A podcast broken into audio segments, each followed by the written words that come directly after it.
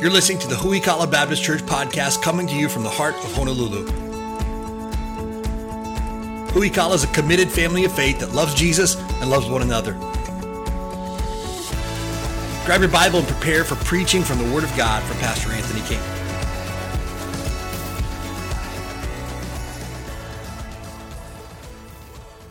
This week's message is a continuation from last week's message. So this is actually part two. If you missed part one, you can always get caught up at our website, huikala.org. Uh, subscribe to our podcast via iTunes or the podcast app on your phone. Uh, you can also download our, our, smartphone app to your phone or your tablet, either way, uh, and uh, get caught up that way. And so I would encourage you, uh, if you missed last week, we covered a lot of ground last week too. Uh, we're going to cover a lot more ground this week. and then next week, we're moving on from this topic. And so thanks for being here today.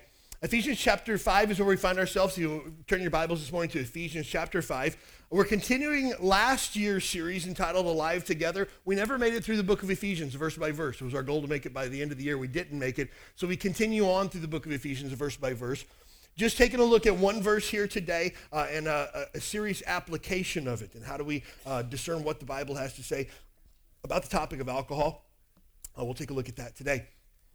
Before we jump into the message, I do want to remind you that this month is the, the, the Reach Month at Huikala Baptist Church. Uh, I would encourage every single person to get time with another person for the sole purpose of sharing your faith. Uh, we make this really easy for you. On the back table, there's some books uh, written by my pastor in California called Paid in Full. It is a very, very brief gospel presentation. It explains to people how they can know for sure when they die that they're going to heaven. Uh, most important thing you'll ever share with another person is the gospel message. This is an easy way for you to do that. So I want you to think about one person that you could set up an appointment with, grab coffee with them, invite them to your house, grill burgers, uh, take them out to lunch for the purpose of sharing your faith with them.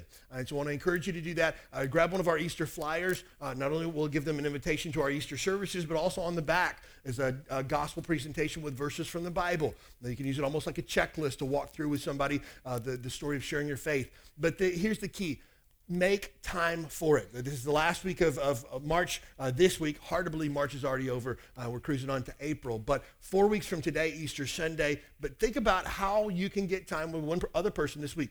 Here's the goal the goal is to simply present information. Uh, whatever decision they choose to make, if they choose to accept Christ as Savior or reject Him or need a little bit more time, that's not up to you. Uh, it is up to you just to present the facts to them. And so share your faith with somebody this week. These books are on the back table, no cost to you. Uh, now, mind you, these do cost something, but it's an investment in you and the people that you know to get the gospel to them. And so uh, take one of these if you'll get it to somebody this week. I'd encourage you if you say, I'm not really comfortable sharing my faith, read through this book yourself uh, and, and, jot down some notes as you go through about some things that you would want to share uh, as you share your faith with somebody. So, highly encourage you, uh, grab one of those. This is uh, the last week of Reach Month here at Huikala Baptist Church. Make time for that this week. Ephesians chapter 5, uh, verse number 18 is where we're going to be at this morning. Uh, and again, we've got a lot of ground to cover uh, through this passage of, uh, through the topic of what we're covering today. Uh, again, week two, what the Bible has to say about alcohol. Ephesians chapter 5, verse number 18. Actually, let's start in verse number um, 11. Yeah. Uh, let me see here. Yeah.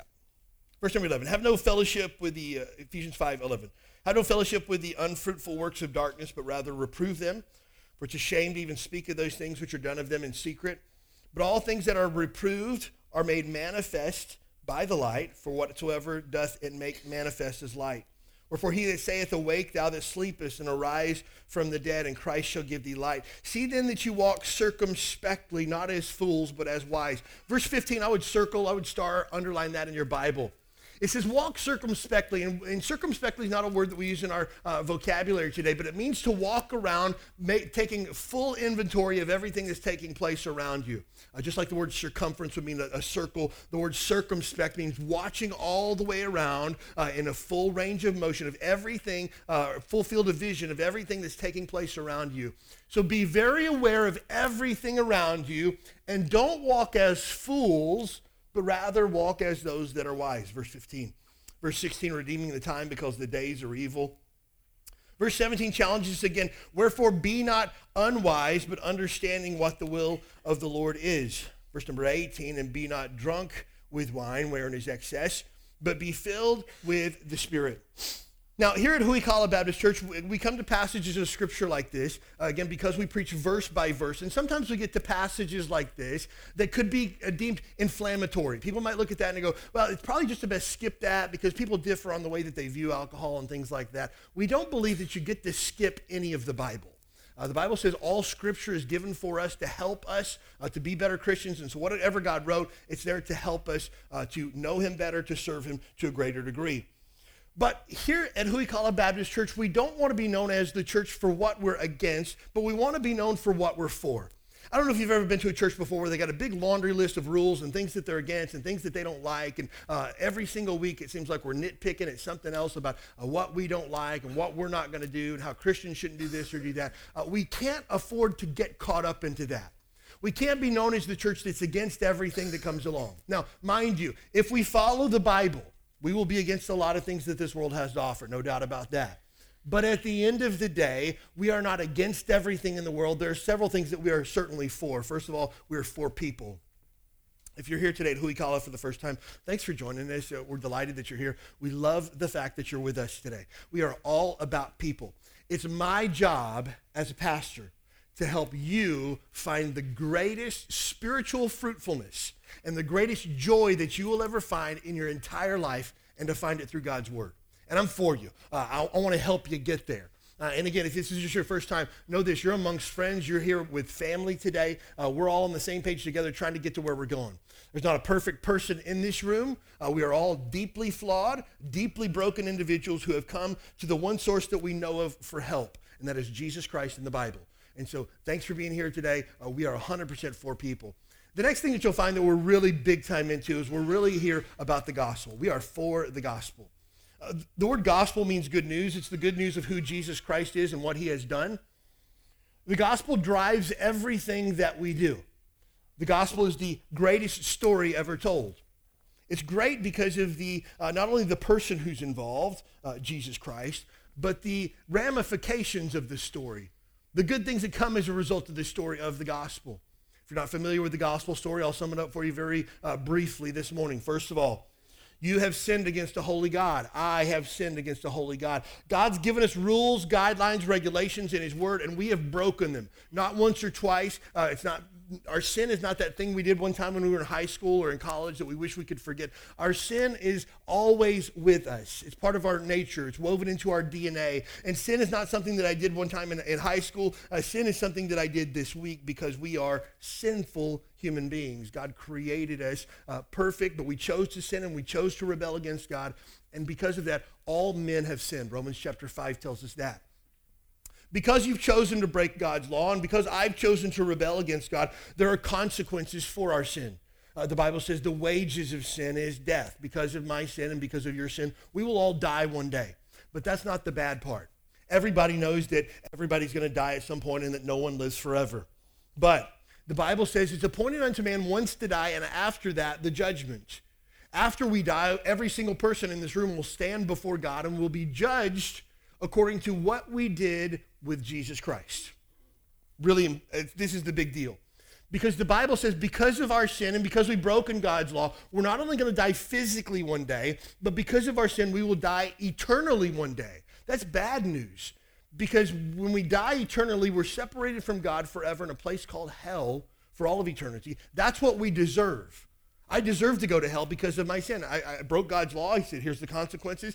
I'm guilty. I deserve to pay those consequences. And so I deserve hell. You deserve hell because we've broken God's law. But here's the good news about the gospel God doesn't want you to go to hell, God doesn't want you to be separated from Him. So He wanted to make a way for you to be forgiven of your sin. He wanted to make a way for me to fix all the broken things that I've done in my entire life. And the way that He made was through Jesus. Romans chapter 5, verse number 8 says, But God commendeth or demonstrates his love toward us in that while we were yet sinners, Christ died for us.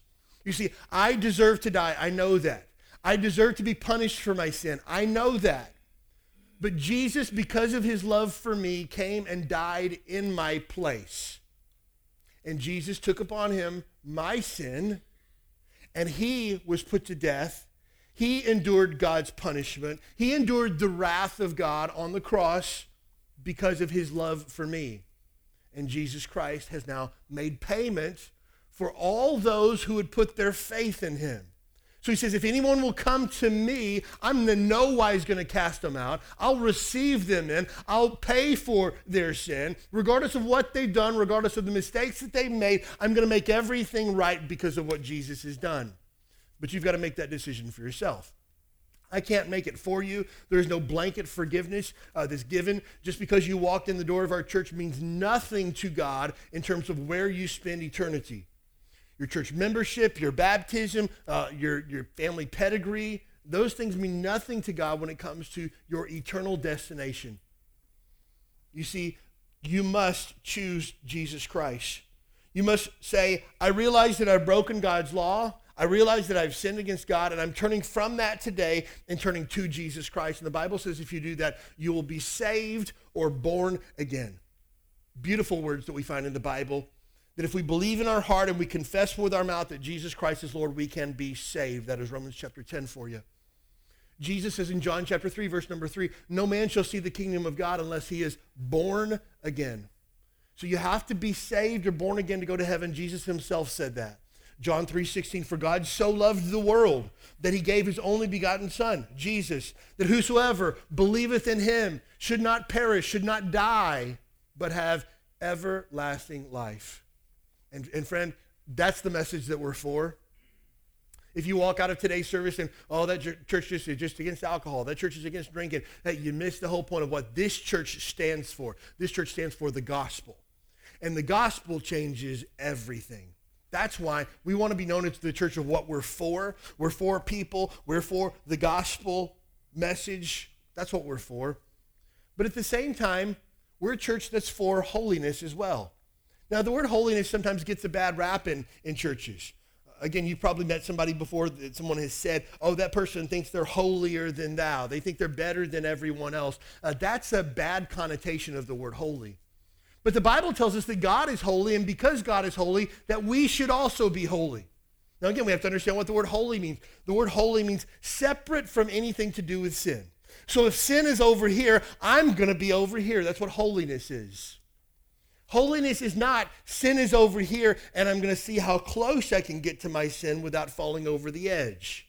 We would call that worldliness. Worldliness wants to chase after sin. Holiness wants to be separate from sin. This is why God cannot allow you into heaven with your sin. If your sin is still upon you and you uh, get to God's presence, God's going to say, Get out of here with your sin. I can't be close to it because God is holy. He's separate from sin. And you and I have been called to uh, live a distinctly Christian life as well, to be separate from sin as well. We, last week we took a lot, look at a lot of different passages of Scripture uh, about what the Bible has to say about alcohol. And I think when it comes to alcohol, we need to have a, a holiness viewpoint on alcohol and how we look at it in light of Scripture.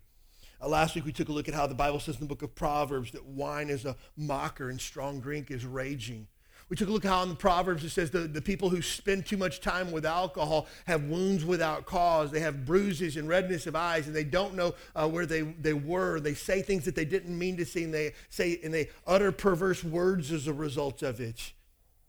The Bible tells us not to even look on wine when it moves itself aright in the cup because when we drink it, we're deceived, and in the end, it stings like a snake.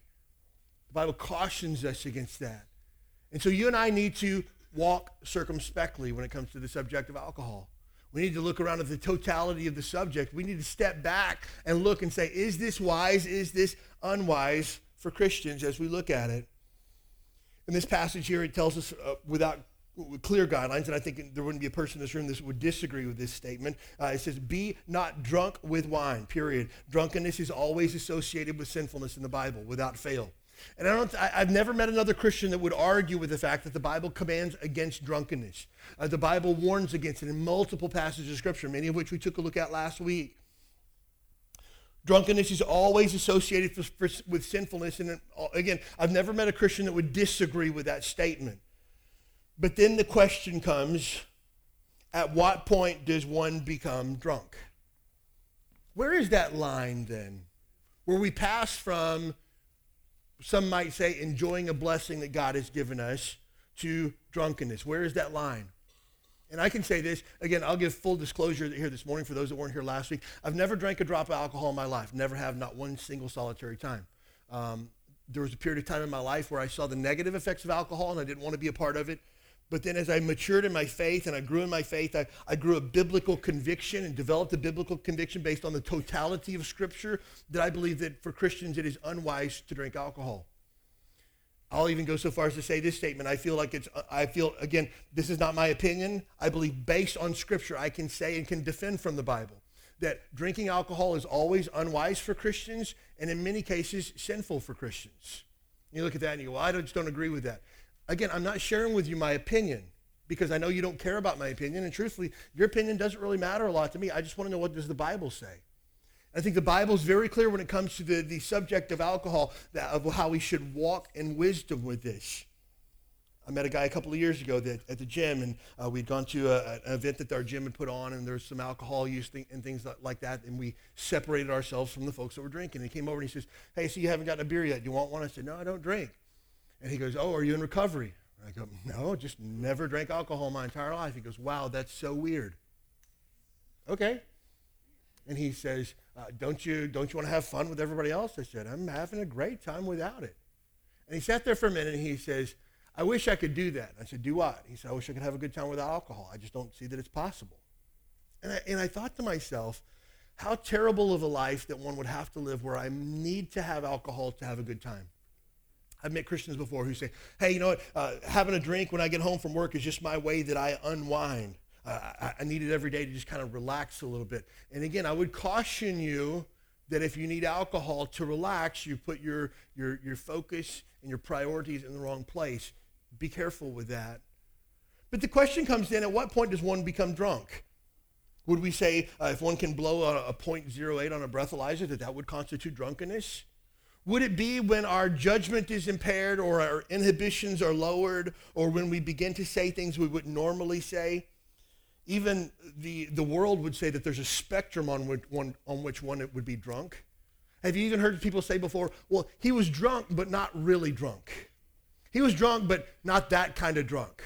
Or you say, they were stupid drunk. They were falling down drunk. They were blacked out drunk. Even the world would say that there's a spectrum for drunkenness.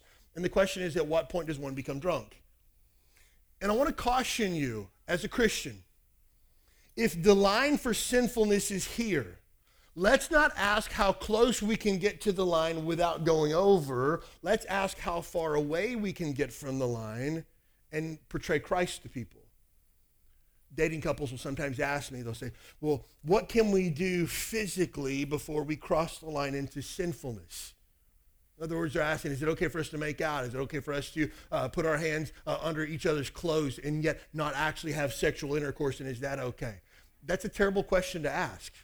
Not how close can I get to the line without sinning, how far can I stay from the line to portray Christ? And I, I often tell people, I believe Paul's very, very clear as he writes in 1 Corinthians, it's good for a man not to touch a woman. So, like, don't touch? Yeah, I think it's a really good guideline to follow.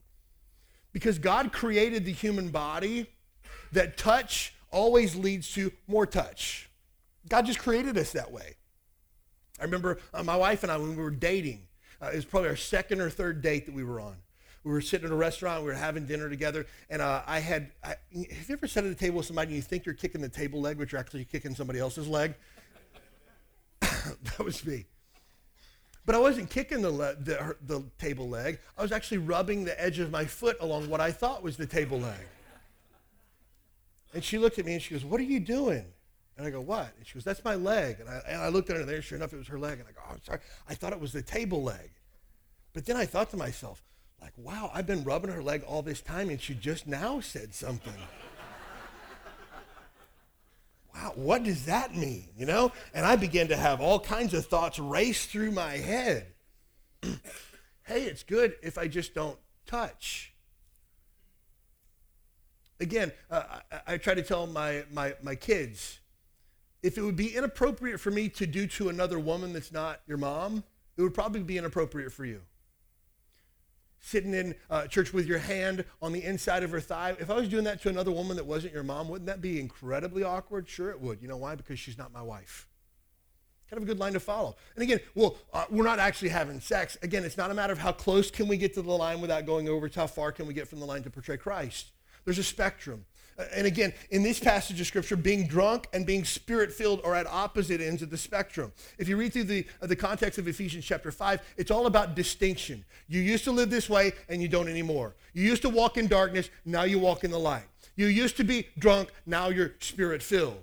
They're opposite ends of the spectrum. And so I would go so far as to interpret this scripture. And again, if you disagree with my interpretation of the scripture, I'm okay with that. I just want to tell you how I view this. I view this as being filled with the Spirit is on this end, being drunk with wine is on this end, and it's a spectrum that the closer I get to becoming drunk, the less spirit filled that I am. And again, the question is at what point does one become drunk? Again, I've never drank a drop of alcohol in my life, so I can't tell you at what point I would become drunk. You know how you would find that out? To begin to drink. If I began to drink, I could tell you, hey, I can handle three or four beers, but after that, I'm toast. I don't know that because I've never drank alcohol before.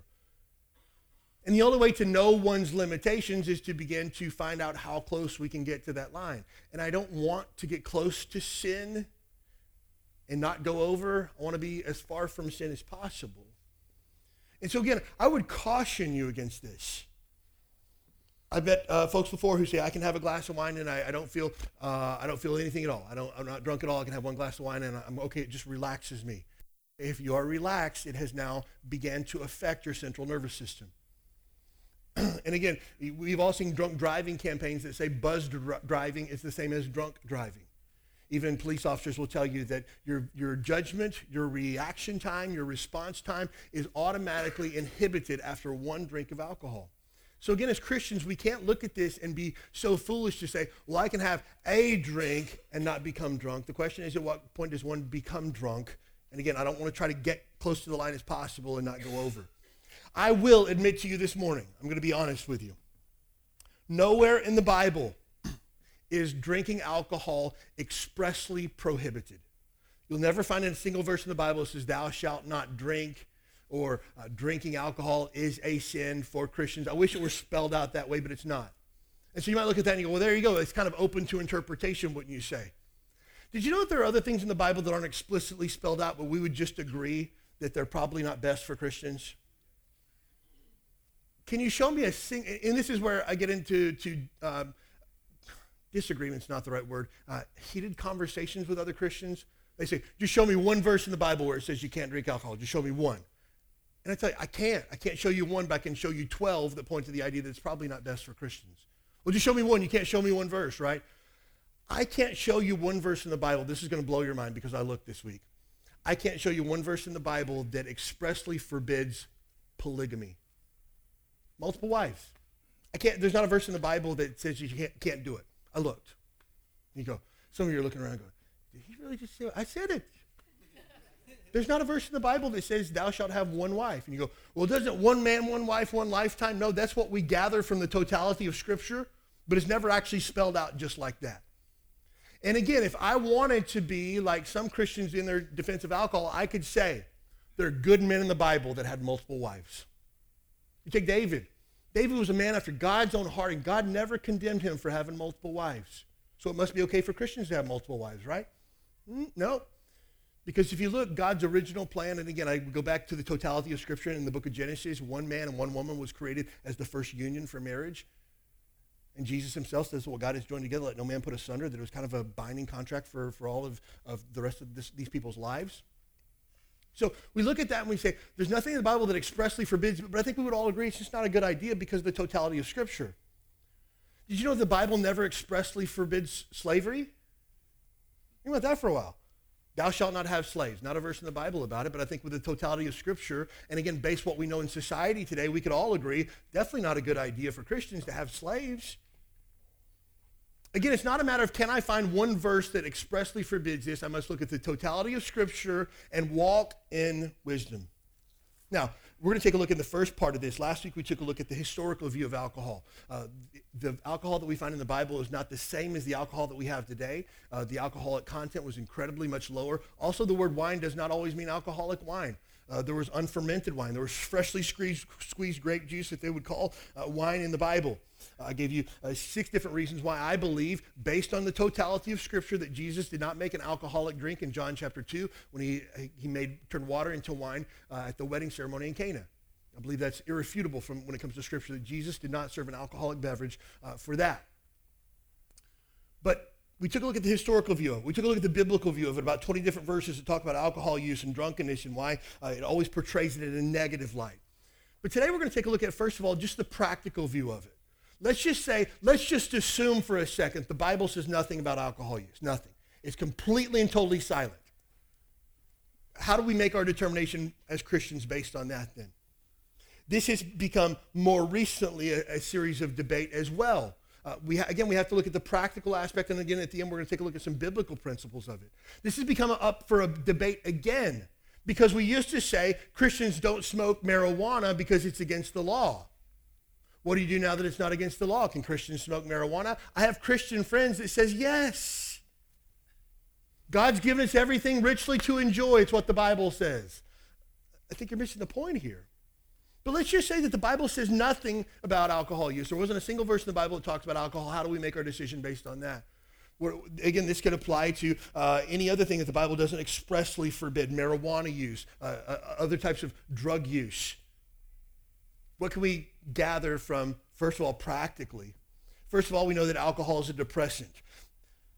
Alcohol as a depressant does not mean that you will get depressed if you drink alcohol. That's not what this means. It means it begins to slow down the processing functionality of your brain. That, that's a, a practical thing. This is not a biblical thing. This is what science tells us. That alcohol begins to affect a hundred different receptors in your brain and the way that your brain begins to process things. The way that your brain uh, processes uh, memories and thoughts and judgments that you have. Reaction times are slowed down as these things are depressed. And again, we don't have time to, to jump into what that does to our mental health as well, but it's a, it's a depression. Next, alcohol impairs our judgment. Again, this is scientific stuff. This is not my opinion. Uh, this is not biblical. This is backed by uh, literally hundreds of scientific studies. Uh, one of those uh, uh, researcher at the University of Missouri, Bruce Bartholow, said it's not as though people do drunken things because they're not aware of their behavior, but rather they seem to be less bothered by the implications or consequences of their behavior than they normally would be. This one particular study found that people, when they get drunk, don't do stupid things because they've drunk. They do stupid things because it has impaired their judgment. They don't care about the consequences any longer. They're not concerned about their own inhibitions any longer. I read multiple studies that talked about the link between domestic violence and alcohol. And let me just tell you, they, it, they struggle because they say there's not a direct link behind that, but they do find that when people who are prone to domestic violence have alcohol mixed with it, the likelihood of abuse goes up through the roof. And so it's not so much that alcohol brings out the worst in us. Have you ever met somebody like that and said, oh man, alcohol just brings out the worst in me? Actually, the worst was already in you it just impaired your judgment to allow you to think that that was appropriate behavior. And so alcohol impairs our judgment. Next, alcohol lowers our in- inhibitions. All of us know someone who gets a couple of drinks of liquid courage and then begins to do stupid things, begins to act foolishly, uh, whether it's uh, starting an argument or starting a fight or uh, doing things that they wouldn't normally do because alcohol has lowered their inhibitions. Next, alcohol is addictive.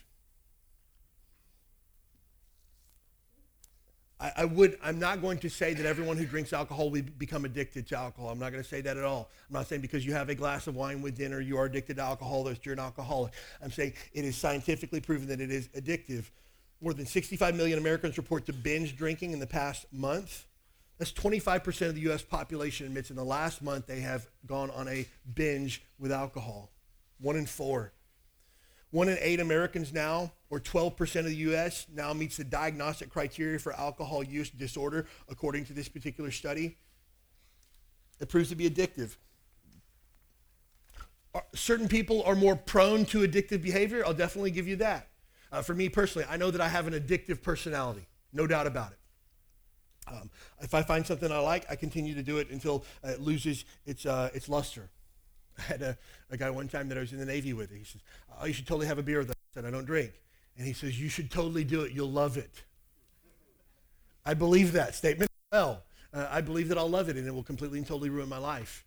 I have a family member very close to me that began to drink a glass of wine with his, his meal when he would have uh, Italian food or something like that, and, and would begin to do research on what uh, types of wines paired with different types of, of, uh, of foods. But then he found that just having a glass of wine at dinner didn't produce the effect that he wanted anymore. And then this family member of mine began to buy a fifth of vodka every single day and put it in his freezer because it was one thing that he could drink that nobody could smell on him. And he would drink every single night until he blacked out for a period of about four years. Every single night. Now, you're saying that everybody who, who drinks wine with their meal is going to be a blackout alcoholic? I'm not saying that. I'm saying it has the potential to. And, friend, why would Christians want to walk down a path that could possibly be destructive, that could possibly damage my life and the life of others, possibly damage my life and ruin my Christian testimony? I don't think it's wise. Continued alcohol use also destroys the body. In your notes, there are, are several short term and long term risks of alcohol use. Short term risks include injuries such as motor vehicle crashes, falling, uh, falls, drownings, burns, violence, including homicide, suicide, sexual assault, intimate partner violence, alcohol poisoning, and medical emergency. It results from high alcohol levels. Risky sexual behavior, including unprotected sex or sex with multiple partners. These behaviors can result in unintended pregnancy or sexually transmitted diseases, including alcohol, miscarriage, and stillbirth, or fetal alcohol syndrome uh, disorder among pregnant women.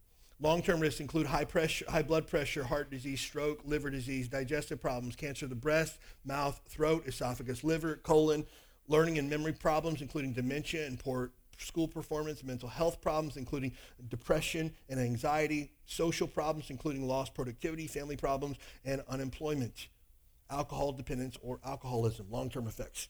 Oh, did you get this out of some Christian magazine? No, this is from the Center of Disease Control's website. This is what our government has to say about alcohol. So again, I struggle when Christians tell me of the redeeming characteristics of alcohol, when I believe every person under the sun recognizes, if we're being honest, alcohol is incredibly destructive. And you might say, well, alcohol is not destructive in my life. I know when to quit. I know, I know when to, to, to stop. I think every single person that's ever met an alcoholic in their entire life, the alcoholic would tell you, I know when to stop. I can hold my alcohol. I don't need anybody to tell me when to stop. And again, I'm not saying that every person who drinks is an alcoholic. I'm saying you have the capability to go there. But Christian, please don't extol to me the redeeming qualities of alcohol. I don't believe it holds water uh, biblically or even practically. This next one, I believe, is probably one of the greatest kept secrets in all of America. And it's a secret not because somebody's keeping a secret, because we choose to turn a blind eye to it. Alcohol use results in death. An estimated 88,000 people every single day die from alcohol related causes. It makes alcohol the third leading preventable cause of death in the United States, the first being tobacco use, and the second, second poor diet and physical inactivity. Do you know tobacco use is the number one preventable cause of death in America? Can you think of another product that we would sell that 50% of the people that use this product will die from using this product that we would still continue to sell? If you drink Mountain Dew, you have a 50% chance of dying if you drink Mountain Dew. Well, I'm just going to give it a shot and see what happens. Hopefully it's not me. Would all look at that and goes crazy. You drink Mountain Dew, you're probably going to die. If you don't die, your, your spouse will die as a result of it. We would pull it off the shelves immediately, but why do we continue to sell poison to people? Knowing that it will kill them. You know why? Because there's far too much money wrapped up in it. I grew up in Kentucky. You know what the number one cash crop in Kentucky is? Tobacco. You know what the second uh, uh, produced uh, thing that gets money there? Probably meth or marijuana. But see, you begin to take away uh, tobacco out of the equation. You have all these tobacco farmers now that are out of work, that have all this equipment that they bought and the government subsidies that they have, and they can't work now. You have these uh, um, tobacco companies, who's their, their main product that they sell. So it's no wonder now that they're trying to get into e-cigarettes and things along those lines. And they're trying to uh, put their hands in other things because they know they're selling death. and again, we can say the same thing goes with physical inactivity and a poor diet. I'm against that as well. But the third cause of preventable death in America, 88,000 people every single year will die as a result of alcohol use. We need to step up and recognize that.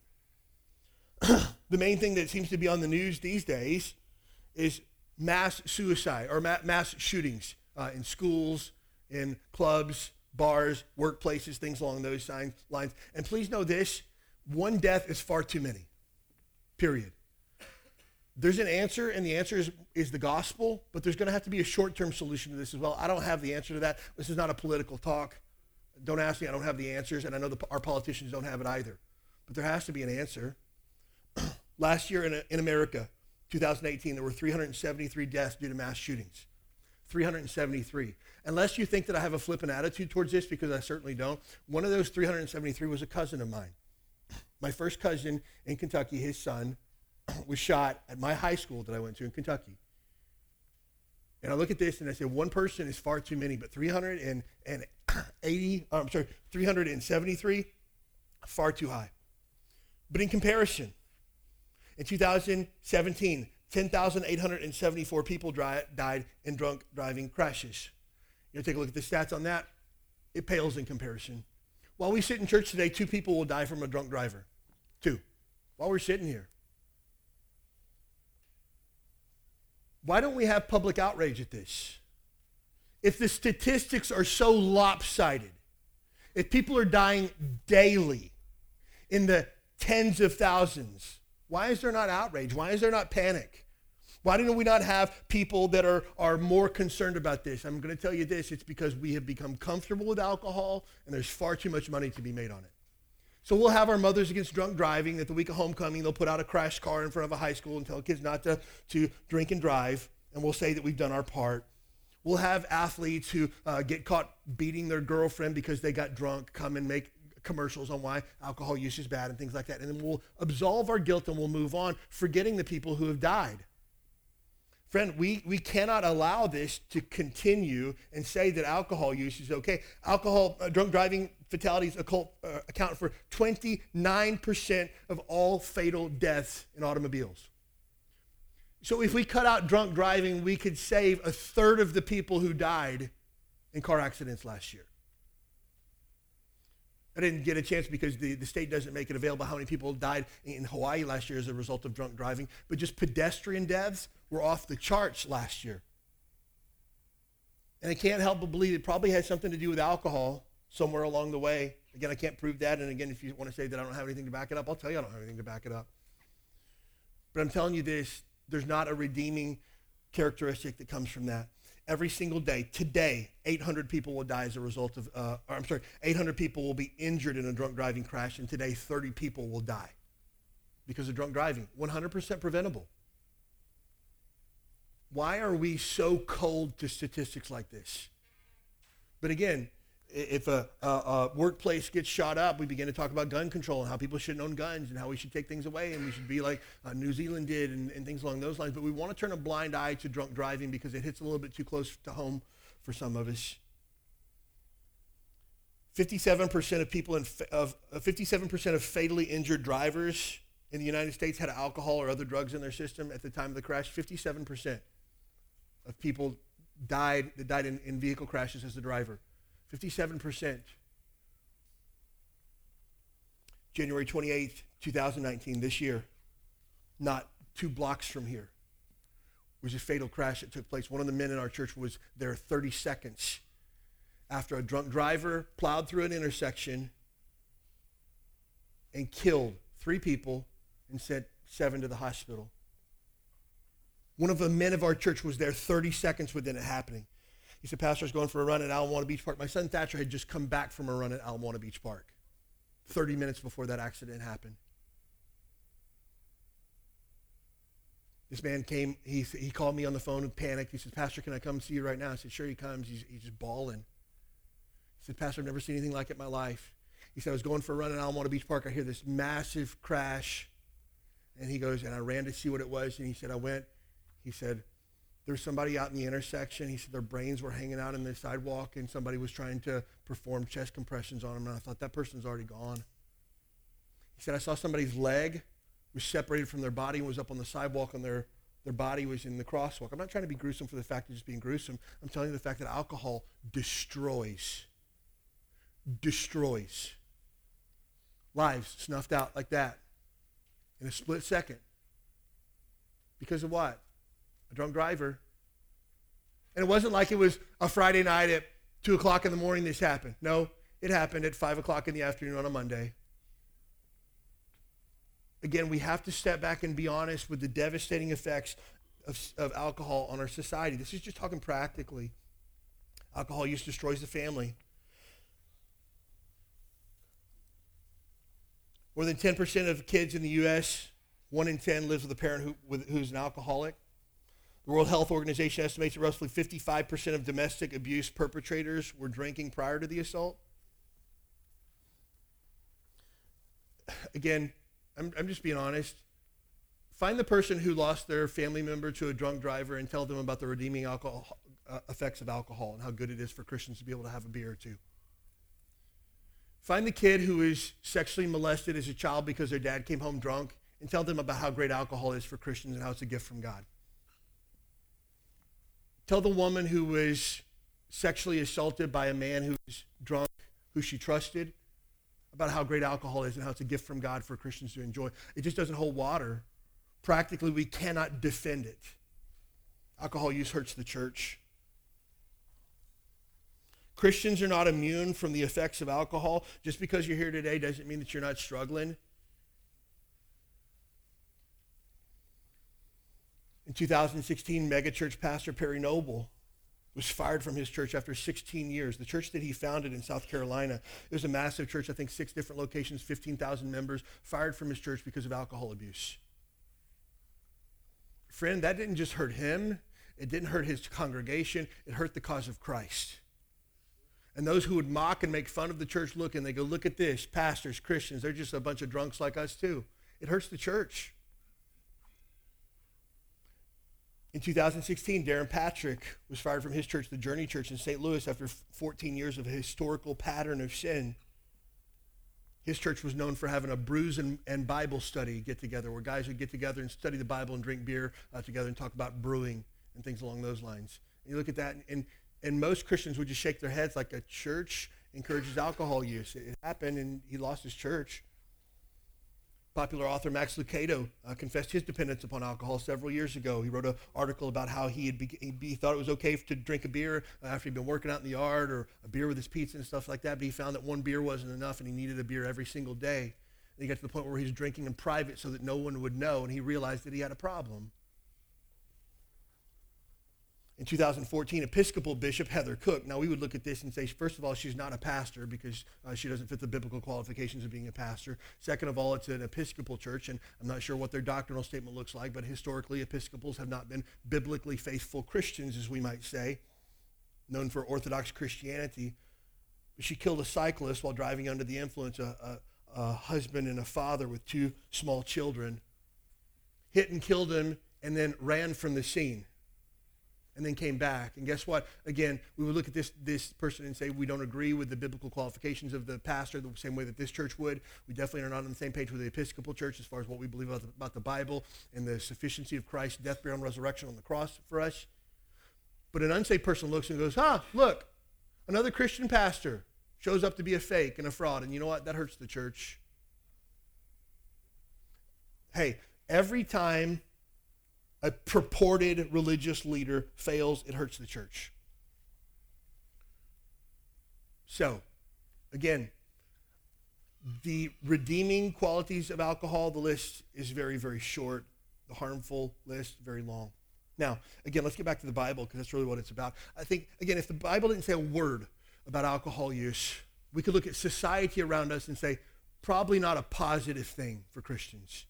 I don't know that we could portray alcohol use in a positive light as a Christian based on everything that even the world would tell us about alcohol.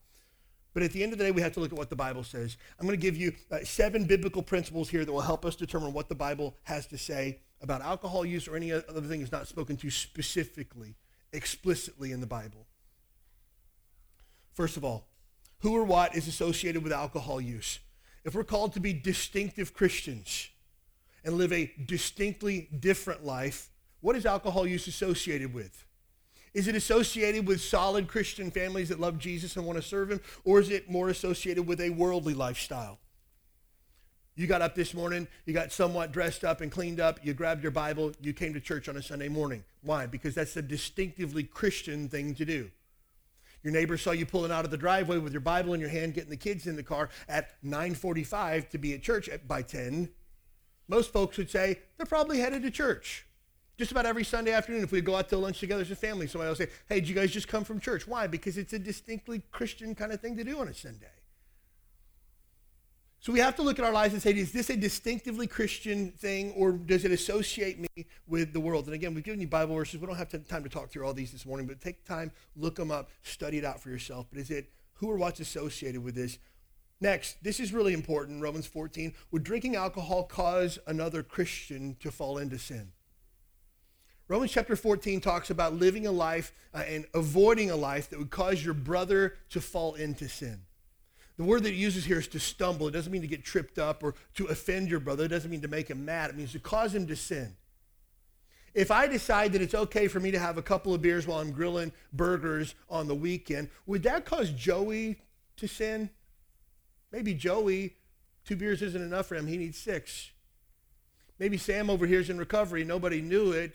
And Sam sees me drinking a beer and goes, Well, I guess it's okay for Christians to drink beer. My pastor does. And so he begins to partake alcohol, would that cause him to sin? If so, the Bible says I should avoid that. I don't want to do any activity that would cause another Christian to sin. Next, could drinking alcohol become habit forming for me? Paul says in 1 Corinthians 6, I'm not going to be brought under the power of anything. I'm not going to allow anything to have control over me. And could alcohol be controlling for me? Could it be habit forming? I want to stop here for just a second, too, and say uh, I've known people before who say, I can't do anything in the morning without a cup of coffee. I, I, greatly enjoy a cup of coffee, but let me help you with this. If you're brought under the power of coffee, that you need it to function on a daily basis, you should step back and find out, out if something has power over your life. And you go, Did he just preach against coffee? I didn't preach against coffee. I love coffee. But you know what? For me, myself, I love to have a cup of coffee in the morning. I'll have a cup of coffee in the evening, too. But I found myself actually taking periods of time where I don't drink coffee for a week or two just because I don't want it to become habit forming in my life. I don't want anything to have power over me that I've got to have it. You know what I've got to have? I've got to have the Word of God. I've got to have the Spirit of God. I've got to have the presence of God. I've got to have those things. Anything else is going to take my focus off of what I really, really need. Next, is there any doubt in my mind that drinking alcohol is not sinful? Would having a beer or two cause me to think that maybe what I'm doing is wrong? Would it cause me to doubt? The Bible says if you doubt, you shouldn't do it. The Bible says, let every man be fully persuaded in his own mind that what he's doing is the right thing. And if I doubt, I should not partake. The Bible tells me that. It's funny, sometimes I see people, uh, you know, I've gone to people's houses before and announced just to stop by and say, hey, and see how they're doing. I in the neighborhood, that I'd stop by. And I stop by and they're sitting on their, their porch with another friend and they, uh, they see me come and say, hey, pastor, what's up? They slide something behind their lawn chair. Do you think that I thought you hid your Dr. Pepper? Do you think that I thought you hid your Mountain Dew because you don't want to share it with me? Like, I just like, come on. But was there a doubt that what you're doing wasn't the right thing? And again, I don't want you, if you say, I'm fully persuaded that what I'm doing is the right thing, I don't want you to otherwise take your Corona and go, Pastor, what's up? Here's to you, and drink it like that. It's not a matter of that either. But the Bible says if, you if you have a doubt that what you're doing is not the right thing, you should, should step back and avoid that. This is really important. Does drinking alcohol build me up as a Christian and give other people the right view of Jesus? This is the edification principle. The Bible says that all things should be done to the use of edifying.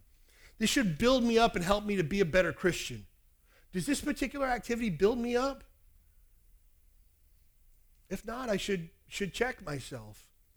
I don't know a single person that can make the argument that when I have a couple beers, I'm a better Christian. When I have a couple of beers, the word just really comes alive to me. Never heard that before. When I have a couple glasses of wine, I just feel compelled to share my faith with anybody that'll listen. Hey, help. Let me help you. That's probably not going to encourage people to seek after the God that you want them to. But again, does this build me up and does this point Christ in a positive light?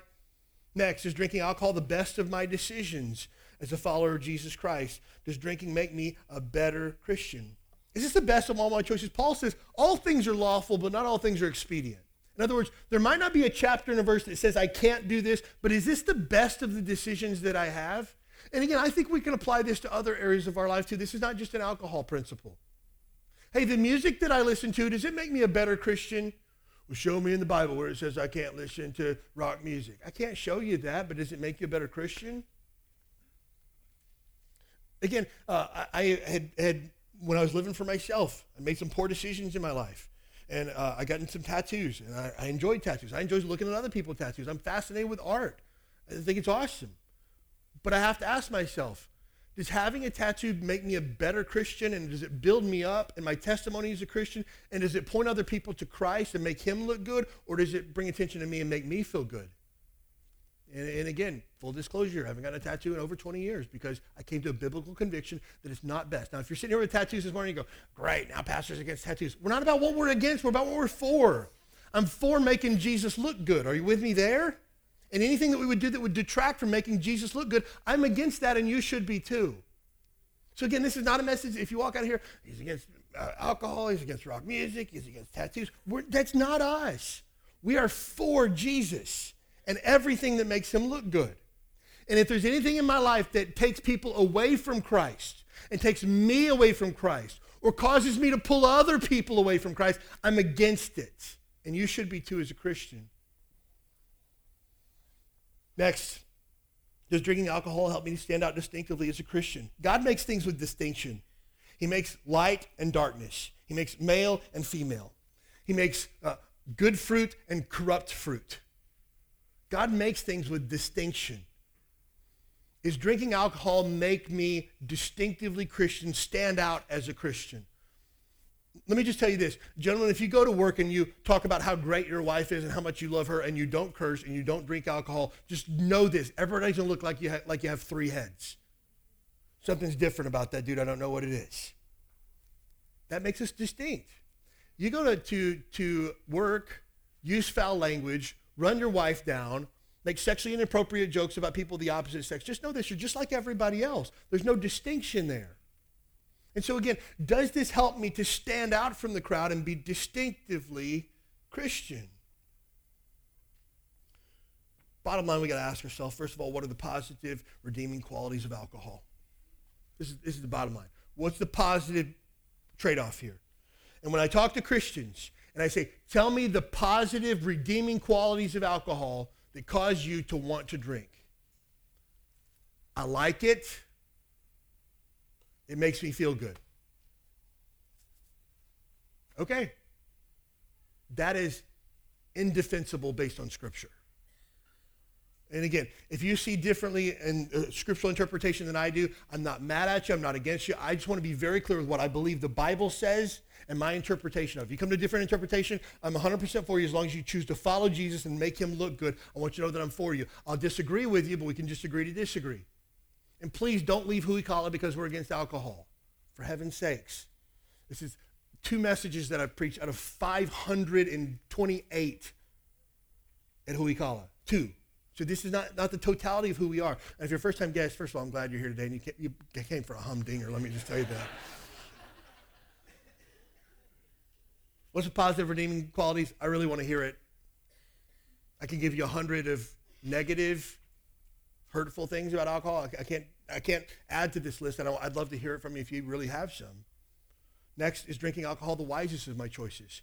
Again, the context of this passage is walking in wisdom. Is this really wise for Christians to get into? Okay, there's not a chapter and a verse that says you can't drink alcohol, but is this wise for Christians to get into? Is it wise for Christians to smoke weed?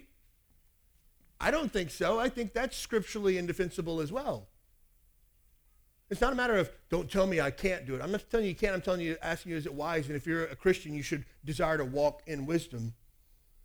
Next, that tells us leads us, leads us nextly to we're commanded to walk in wisdom. It's a biblical commandment. And if you want to walk foolishly in opposition to biblical wisdom, the Bible is replete of examples on how your life will turn out. It's the book of Proverbs, through and through. You find the, the, the person who hears wisdom and chooses to go their own way, the Bible is clear how that winds up, and it's not good. Next, we're commanded to live soberly. And the word soberly means in right mind with full clarity of thought. And if I'm commanded to live soberly, then that doesn't mean just don't live, dr- be drunk. It don't means don't allow other things to cloud your judgment. And that walking soberly and thinking soberly is not just speaking in regards to alcohol, though it's certainly an application. It means I'm not going to allow other things in the world to cloud my vision. I think for Christians, the question should not be, can I drink alcohol? It's, should I drink alcohol? Well, show me in the Bible where I can't. I, honestly, there's not a single verse I can point to that says that you can't. I believe, again, the totality of Scripture and practical wisdom would tell us just not a good idea for Christians. Well, then, should I drink alcohol? Why would you want to? That's the question that I really want to know. I've sat across the table from far too many guys whose marriages are struggling because of alcohol. I've never sat across from another couple who tells me the positive redeeming effects that alcohol has on their marriage. I've never heard it before. I've never heard kids who say, I'm so glad my dad drinks beer because he's so much more patient when he does. I've never heard that before. I've heard kids cry because dad's drunk again. Heard that. I'm going to ask uh, Alex Peacock to come if you would at this time.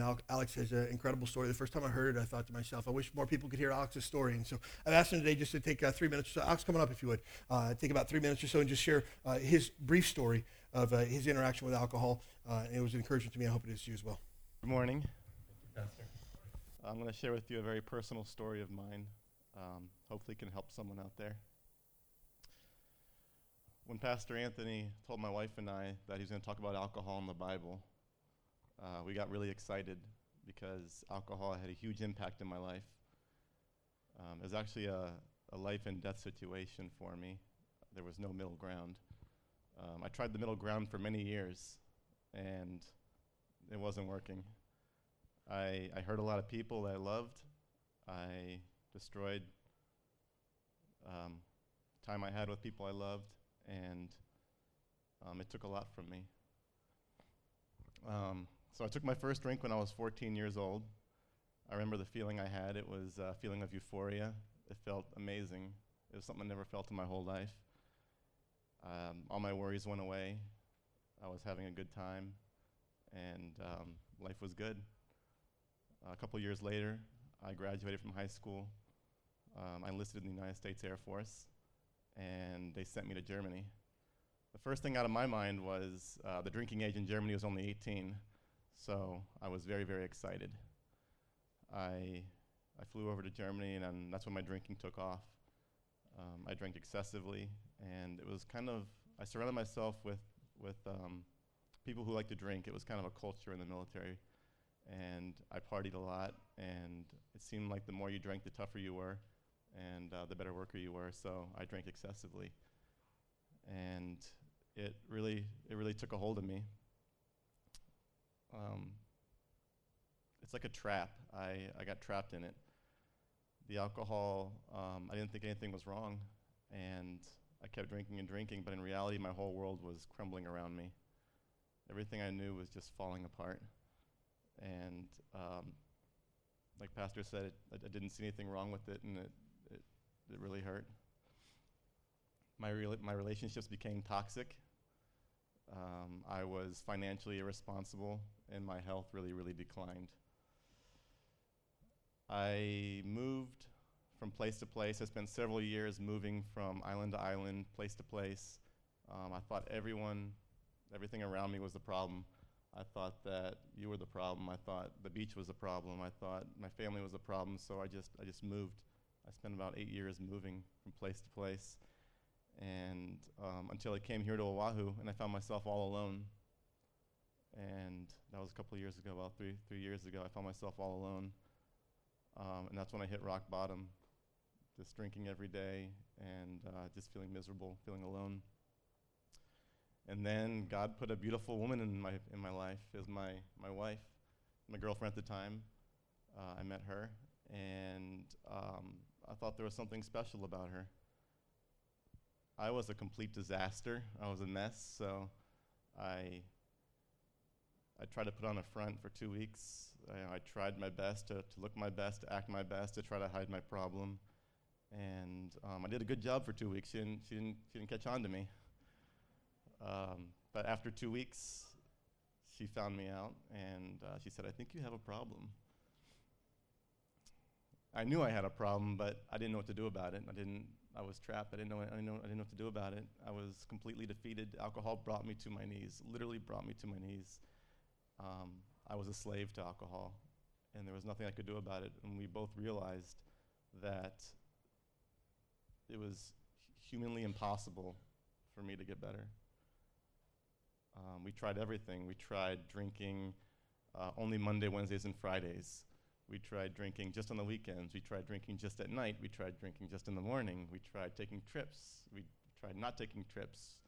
Um, I gave her my money and I told her only get me two drinks at the bar, and uh, none of it worked. Absolutely nothing worked, and um, I hurt her a lot in the process. It was a it was a very rough process. Um, I really wanted to stop, but I couldn't. One night she was at her wits' end. She didn't know what to do. We didn't know what to do. And she fell to her knees and she just prayed. And it was something she hasn't done in years. But she, she knew nothing, she didn't know what else to do. Uh, she prayed, and immediately after that, it's kind of funny, someone, someone called and reached out to her and offered prayer. And she prayed with this person for three hours. I didn't realize this till after the fact, but she prayed for me for three hours, and um, right after that, I became willing to at least ask for help or be willing to get help, and we were led to a spiritual program of recovery. And in that spiritual program of recovery, they emphasized finding a higher power. This was this was really hard for me because I, I didn't grow up in church. I didn't know anything about church. I didn't know anything about God. I didn't know anything about praying um, when I was around people who, who talked about God, I felt uh, embarrassed because I didn't know anything. At this point, we met some uh, members from church, and they, they gave us a we call a, we call tract, and we took that tract and uh, we came to church, and this is where I developed um, my relationship with God. This is where I learned about God. This is where I learned how to pray. Um, I got saved here on Easter, and after I got saved, uh, we got premarital counseling with Pastor. We got married and we got baptized. And um, we started really getting into the Bible and learning what the principles say in the Bible and what God says about everything. And um, I especially like it because it gives a practical view it gives practical information for everyday use. Uh, my favorite is the, the Proverbs. You know, we just got finished reading all 30, all 30, 31 Proverbs. And um, I had a tough time with the Bible because um, I have a tough time reading it. I'm a beginner, so it was really tough for me to read the Bible. So Pastor Anthony gave me a study Bible, and um, we just fell in love with it. We would read a little bit about it, and then I'd read what I understood and then we'd go back to it and I'd study it more and then we'd, we'd read some more and um, we loved it. And one of the most important and um, something that we're extremely grateful for is when we came to church, Brandon and Natsumi um, came up to us and helped us and they guided us through the Bible and showed us where everything was, you know, how to read it, where to go, um, what it says. And uh, for that, we're extremely grateful. Uh, thanks for um, Thanks to applying God's principles in the Bible, I found new hope and freedom and happiness. Um, I'm grateful for what God has done in our lives and for our church family. Uh, I just want to thank everyone for the opportunity uh, to share my story. Um, something that I always remember that I like to share is God's always watching over us. He's always watching over our prayers um, and ready to help us. So when we're ready to ask for help, He's always there, as long as we're willing to follow him. Thank you.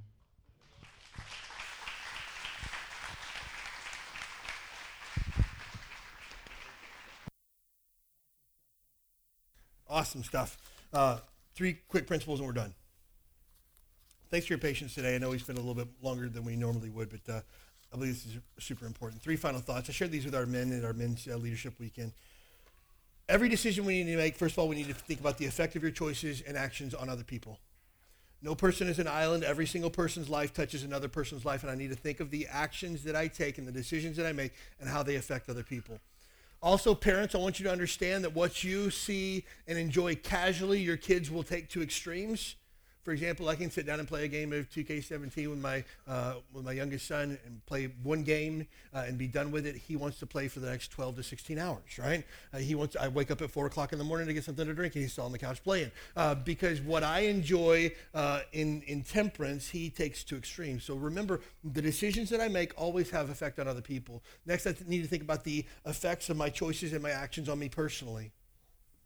Again, Bible verses here for you in your notes. I don't have time to, to talk about those today, but you need to think about every decision you make and how it affects you and the people around you. But this is super important, the one that most people never think of. I need to think about the effect of my actions and my choices on the kingdom of God. What does this do for the cause of Christ? The decisions that I make, the way that I live my life, how does this impact the kingdom? This is bigger than me. If I call myself a Christian, a follower of Jesus, the decisions I make need to point other people to Christ every single decision that I make. At the end of the day, I want you to know this. If you disagree with the conclusion that we have on alcohol, I love you. I'm still for you. And we can still be friends. You can still attend church here. But just know this this is kind of where we stand on it. It's where the Bible stands on it, I believe. And everything I've shared, not my opinion, not what I think or what our church should think, but I believe this is strictly from the Bible and from what practical wisdom tells us. I just want to challenge you with this final thought. Walk in wisdom every day. God, I want to know what's the wise path that I want to take that. Again, Alex said he found hope in the book of Proverbs. It's a book of wisdom. No doubt he's going to find hope there. The most important thing in the world. If you're here today and you do not know for sure when you die that heaven is your home, there's never been a time in your life where you put your faith and trust in Christ as Savior. You've never been saved or born again. Do not leave this church today until you know for sure that your sins are forgiven and heaven is your home. Also, if you're a guy or a gal that's here that's struggling with alcohol, I want you to know that there's hope for you. Fill out a connection card, drop it in. It'll be 100% confidential. I won't share it with another person on the planet, but I want to help you find the hope that you need. I'd be foolish to think that in a room this size with this many people, there's not at least one or two people that are struggling with alcohol and the power that it has over them. Know this the Bible tells you that you are set free from your sin, Romans chapter 6, and there's hope for you, and I want to help you find it. But let's walk in wisdom this week.